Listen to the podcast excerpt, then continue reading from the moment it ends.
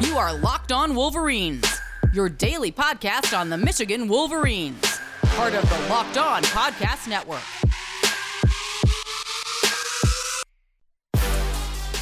It is Tuesday, and we have a big game still coming up later this week. Got the Michigan Wolverines taking on the Wisconsin Badgers. Locked On Wolverines podcast, part of the Locked On Podcast Network, where it's your team every day. I am your man on the ground, Isaiah Hole, publisher of Wolverines Wire.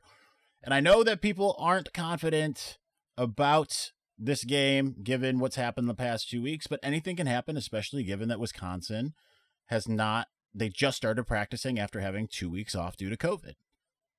Graham Mertz will be back to practice on Wednesday. He gets two days of practice and presumably then goes and plays against a Michigan defense that hasn't looked good, but at the same time, uh, it still should be a step up from whatever Illinois was. To break it down for us uh, today, we're going to bring on Asher Lowe, who writes a uh, colleague of mine on two fronts. He writes for Badgers Wire at USA Today and he hosts the uh, Locked On Badgers podcast. So we're going to hear from him. But before we get to that, we are going to get to some things that I thought were, I don't know if I want to say troubling, good or bad. I don't really know how, what to make of it coming out of uh, Tuesday's press conference that we had. So we're going to get to all of it, though. Uh, I'm, I'm just, okay, here's the thing is we talked to Brad Hawkins and Giles Jackson, and they both had kind of different things to say, right? Like y- you had Brad Hawkins showing very little concern in the sense of like uh, when I asked him if it was a sense of urgency, he at least said, "Yeah, there's a sense of urgency." But at first, it's like, well, you know, we're Michigan, we we're we can, you know, we always focus on winning, and you know, we're not that concerned in that light. But I mean and then you get to Giles Jackson, and it's, yeah, we're really concerned. Mike Zordich said on Inside Michigan Football that what is showing up in practice isn't showing up in games, which is what Jim Harbaugh's been saying. Uh, Brad Hawkins kind of was, you know, didn't have as much to say about that. Giles Jackson, however, said that they are not practicing well on Thursdays.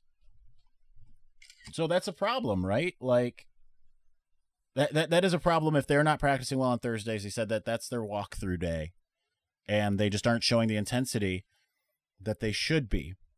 I, I on top of all of the coaching things that I have kind of spelled out over the last week and a half.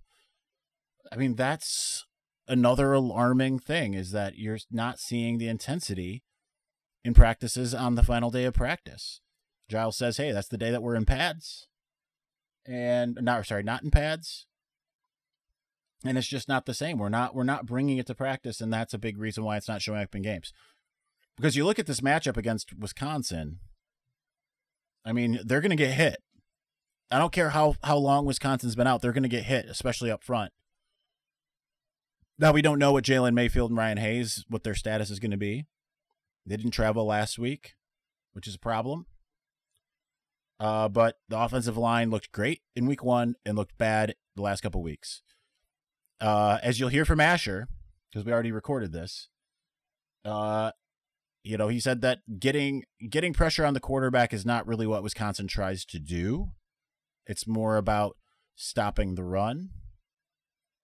I mean, that could be a big opportunity for Michigan, but I, I think Michigan needs to be a lot more balanced than it's been. And Asher also was really leery about what would happen if Joe Milton runs the ball because Brandon Peters certainly ran the ball against Wisconsin. Michigan didn't try to run the ball with Joe Milton last week. Didn't even try. So I'm not confident that this Michigan team is going to run out there and try to take advantage of whatever weaknesses are. Obviously, I think the big concern is what what happens when it's Graham Mertz, who missed one pass in his only game at the college level against Illinois. What if he has that kind of day against Michigan's secondary? I mean, that's terrifying.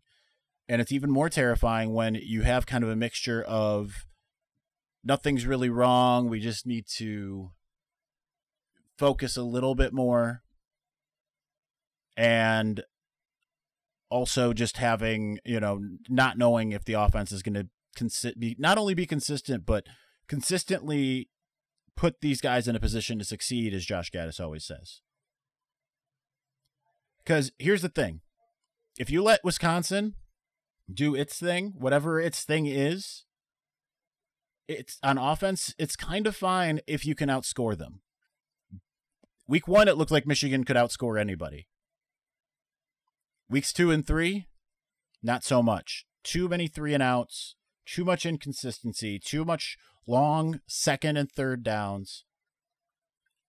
So to the to the point of the second and third downs, to me that spells they need to win first down a lot better. They are not winning on first down ever. They need to figure out a way to do that. And they need to figure out a way to figure out what Wisconsin's uh, weaknesses are and actually take advantage of them because that's that's a giant concern for me. I don't know. That's about all I have to say about it. Really, honestly. But hey, if it doesn't go well, Saturday night, you can always drink, especially if you always feel like you're always on. What do you do when you feel like you need a moment to chill? How would you like to hit that reset button, get ready for what's next? These days, everything's go, go, go, but it's nonstop hustle all the time. Work, friends, family, a million pressing social issues, the expectation to be on 24 7. Sometimes you just need a moment to turn off and hit reset. That's when you reach for a Coors Light. It's made to chill. Literally, only one beer out there that's literally made to chill. It's Coors Light. It's mountain cold refreshment. Like I said, made to chill. Coors Light's cold lagered, cold filtered, cold packaged. Crisp and refreshing as the Colorado Rockies. Perfect for a moment to unwind. Coors Light's the one that I used to choose back when I drank, when I needed to unwind. So when you need to hit that reset button, reach for the beer that's literally made to chill. Get Coors Light in the new look delivered straight to your door at get.coorslight.com. Celebrate responsibly. Coors Brewing Company, Golden, Colorado. Up next, Asher Lowe will spend the rest of the show discussing what the Wisconsin Badgers bring to the table. March Madness is right around the corner. If you want to win your office pool, you need to stay caught up with all the college basketball action with the Locked On College Basketball Podcast. Every Monday, Andy Patton and Isaac Shade recap the biggest stories in college basketball, keep you up to date on the NCAA tournament bubble, and get you ready for the upcoming week of games. From the Big East to the Mountain West and everywhere in between, Andy and Isaac have college hoops covered on the Locked On College Basketball Podcast. Available on YouTube and wherever you get podcasts. Part of the Locked On Podcast Network. Your team every day. Now, I don't eliminate the noise in the background anymore because it makes my, my voice sound all warbly. So, apologies for, I'm sure, the very loud fan you can hear in the background because it is hot in Michigan. Yesterday being my birthday, it was 77 degrees. It's, it's again at 75 right now. Only once in my life, my 39 years, do I remember it being that hot. When I was 1999, when, when I was in college, it was 77, but it was windy like it is today. And uh, it, it yesterday was just perfect. It was beautiful. Anyway, all right, let's get to my interview with uh, Asher Lowe from Badgers Wire right now. All right, we are back finally with an actual opponent preview. We did not do it last week, and we messed around with Michigan State week because the overconfidence was real, and we brought on Scott Bell that time. This time, we're actually bringing in Locked On Badgers host Asher Lowe. He's also part of the USA Today uh, Sports Media Group network, writing for Badgers Wire.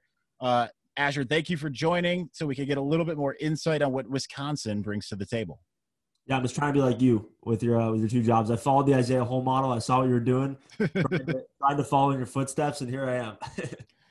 and I mean, I think that right now, though, people are more excited over on your end right now. The sky is falling in Ann Arbor uh, despite it being a beautiful 70 something uh, degree day out here in the middle of November, which is shocking. But we've got the Badgers coming to Ann Arbor, 7:30 p.m. ABC on Saturday. Usually, when Wisconsin comes to town, uh, in the last six years, it's been very good for Michigan. However, uh, these are two teams seemingly headed in different directions, but at the same time, we're not really sure what Wisconsin is going to bring to the table due to the two weeks being idle due to COVID outbreaks. Asher, what what do you think when you how ready can this Wisconsin team be, and what's your level of confidence versus your level of concern for having been idle for two straight weeks? So you're absolutely right. First of all, that trips to Ann Arbor don't usually go well. I took my one trip to Ann Arbor two years ago as a college student while I was at Wisconsin, and that trip did not go well.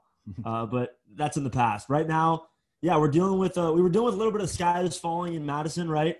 For the last two weeks, couldn't play games, canceled against Nebraska and Purdue. Graham Mertz tested positive for COVID a day after the Illinois game. He'll be eligible to return to game action this Friday, which means he can play on Saturday, but he'll only have three days of practice max. That's if he finishes all his activity progressions, as the Big Ten says. They kind of like let you do one more thing every day. So it starts with biking and then running and then on field practice finally. So he's got to work his way back into shape. We don't know the names of all the other guys that are out. We do know that there have been at least 15 student athletes test positive at some point. We're not sure exactly when all those tests happen. And the dates really matter here, right? Because you can't play for 21 days, no matter if you're fine or not. That's the Big 10 mm-hmm. protocol. So we only really know Graham Mertz's test date, and that it was Saturday. I know also I can tell you multiple other guys tested positive on that Saturday. I just don't know, first of all, exactly how many and the other names of those guys. And Wisconsin will never release that or confirm that. So it's kind of hard to know with the depth chart. I'm definitely concerned because I'm waiting for a real depth chart to be out. We don't have one yet. We got one today that was literally a copy of week one. They did that again uh, week two also. So they're, I mean, they're not showing us the depth chart. I think mm. part of that is competitive, and I understand that. But as media, we're also wondering, well, who in the world's going to play? So there's definitely a level of concern when you have 15 players testing positive, and who knows how many of those could be out by default because of the 21 day policy. Will Graham Mertz be back and healthy and ready to roll? I think he will be. All signs from yesterday's Paul Chryst press conference are that he is rolling and he's progressing perfectly well.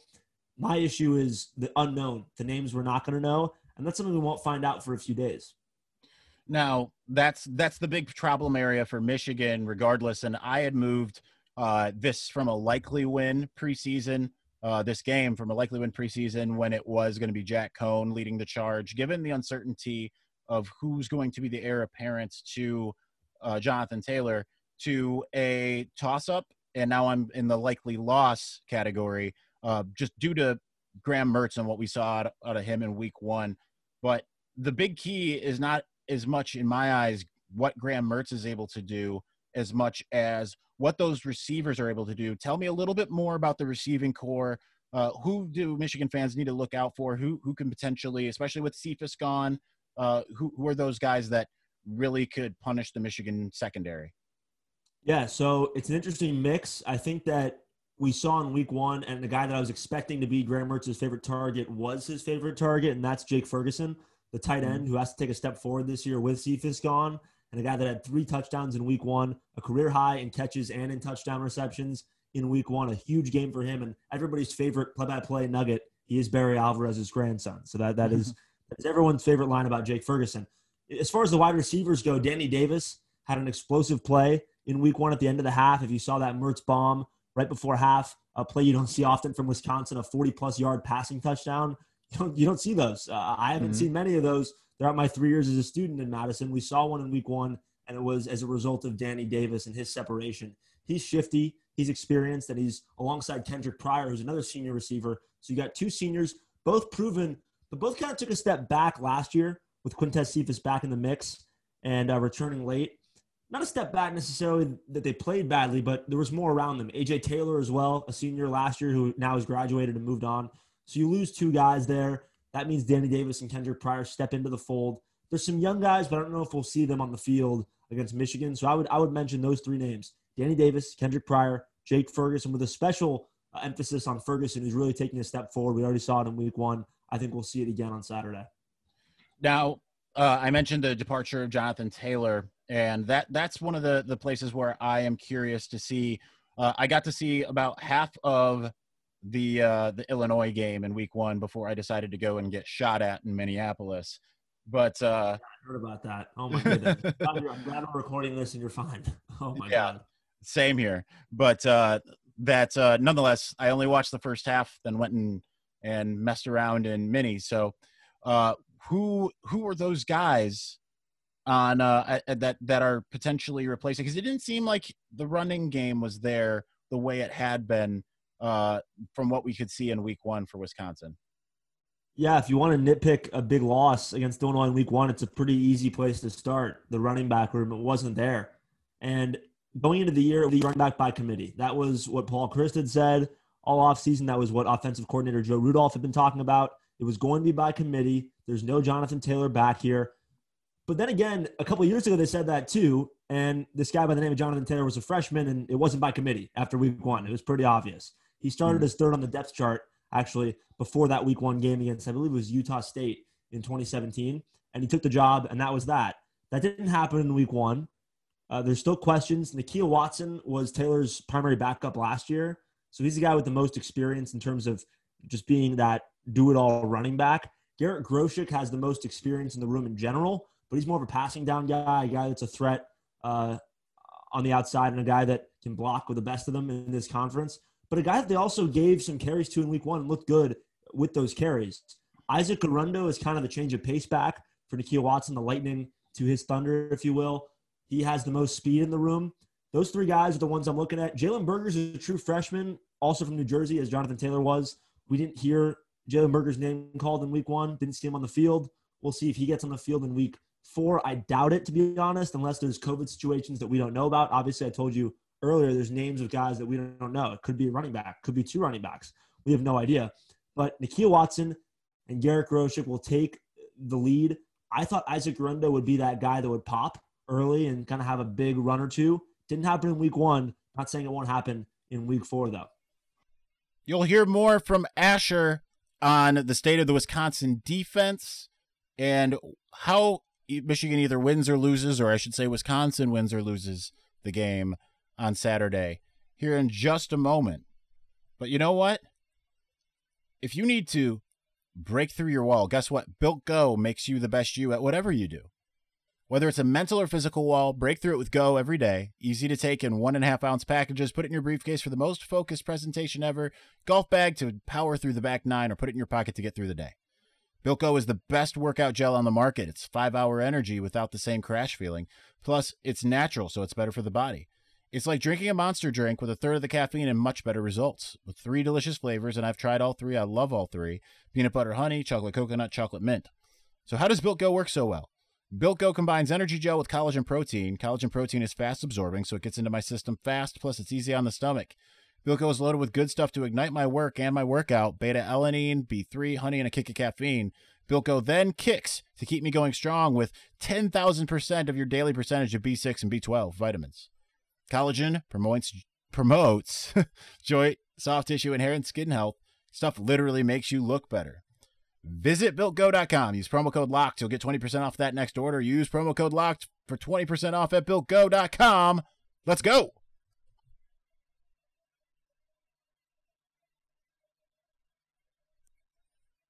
All right, let's continue hearing from Asher Lowe from our conversation earlier.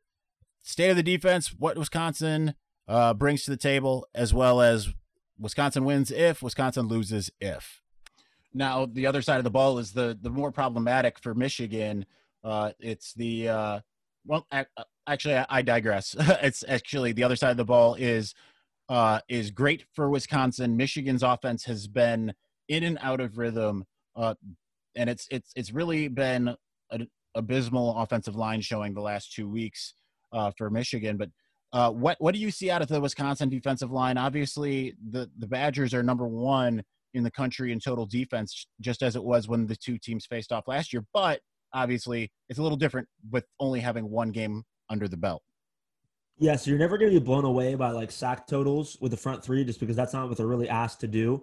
They're more of stuffers. They're going to stop the run, and they did a good job doing it in week one. Uh, Illinois' two headed punch had really nothing going on the ground.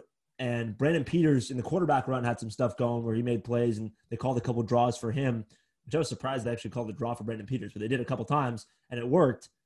but this front three can can, can stuff the run. Isaiah Loudermilk is an experienced senior, a guy that's been there. Keanu Benton got time as a true freshman last year, uh, which is not something you see often on Wisconsin's defensive front. And then you have Garrett Rand uh, right there as well. So three guys that are all proven in their own right. Keanu Benton, the youngest of the three, along with the two seniors and Rand and Loudermilk, they're solid. The linebacking, the linebacking crew, it's amazing that you can replace Zack Baun and Chris Orr like that but it's really what happened with Jack Sanborn and Leo Chenal. Uh, Noah Burks, a guy that has a ton of experience as an outside backer, and the young guys too. Uh, we've seen an absolute show from Nick Herbig in camp. Everyone was talking about him. He's a true freshman out of Hawaii at outside backer, and we saw him on the field in week one as a starter alongside Isaiah Green-May that had that OR designation on the depth chart. And we'll, con- we'll, con- we'll continue to see him. The hype for him is nuts. I always talk about the Nick Herbig hype train. It's just rolling at ridiculously high speeds. Everyone loves the guy. Uh, if, you, if you heard Wisconsin coaches talk all preseason, you know how this works, Isaiah. There's always those like couple freshmen that everyone right. starts talking about, and then the hype builds and whatever. And that was him. So, and, and I, I got to talk about Rachad Wildgoose uh, too uh, at corner, who had the best game of his career in Week One, literally the best game of his career. And I think it just gets kind of blown away by what Graham Mertz did. All right, let's let's do big picture here. What uh what when you look at this game coming up on Saturday, uh t- first tell me if Wisconsin is to win, how does it manage to do it? Yeah, so I think establishing the run a little bit more than they did against Illinois is a key.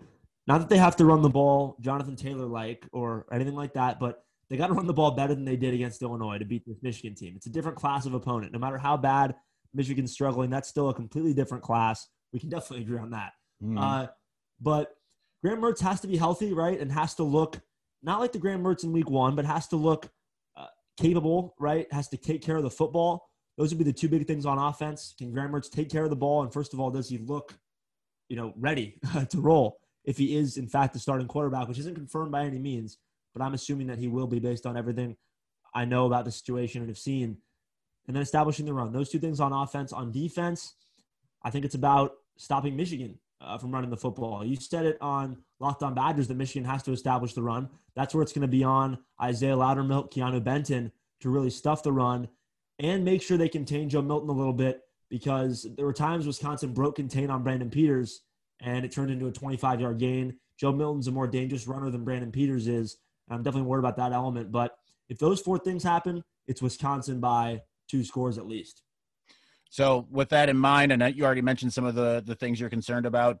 What uh, what are you not confident in going into this game? What do you see as big areas of concern going up against this Michigan team for Wisconsin? Yeah, you know, whatever it is about Jim Leonhard's three-four defense, and most of it's been amazing for the last couple years, but they just don't handle the QB run well, and they haven't really over the last couple of seasons. And Joe Milton is one of the more dangerous runners in the conference. Even if you mentioned to me that they haven't been running him as much as you'd like to see or as much as people thought. If they do take advantage of that, that's something that I think could hurt this defense. On offense, there's just so many questions. Like, who's going to play quarterback? I mean, mm-hmm. is it going to be Graham Mertz? Is it going to be Danny Vandenboom? It's not going to be Chase Wolf, I don't think, because I'm pretty sure his test was after Mertz's and would keep him out because of 21 days. But Graham Mertz, Danny Vandenboom, that's a big difference. I'm not going to lie. It's a pretty big gap there. So, who's going to play quarterback?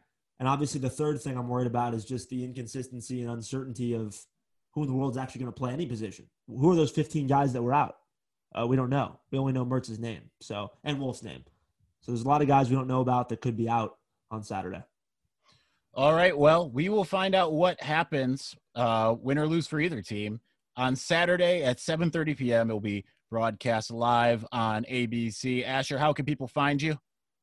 at ALOW underscore 33 on Twitter and at Locked On Badgers on Twitter. And of course, I'm sure your listeners know the drill with Locked On, but Locked On Badgers, I run the Wisconsin version uh, for the Locked On Podcast Network. Awesome. Well, thanks for joining. And we will, um, well, I guess we'll just see what happens on Saturday with a very interesting matchup. Absolutely. All right. And that'll do it. That'll do it for, uh, for me, for Asher. Appreciate him coming on and spending some of his time. Uh, we'll be back tomorrow, Wednesday, probably mid to late afternoon again, and we'll start to we'll we'll continue to, to take a look at what the the Badgers bring to the table, and I'm sure that we'll discuss a bit of what uh, the coaching staff has to say on Wednesday. So appreciate you listening. You know how to find me everywhere. Isaiah Hole at Isaiah Hole, Locked On Wolverines podcast. We'll talk to you soon. Peace.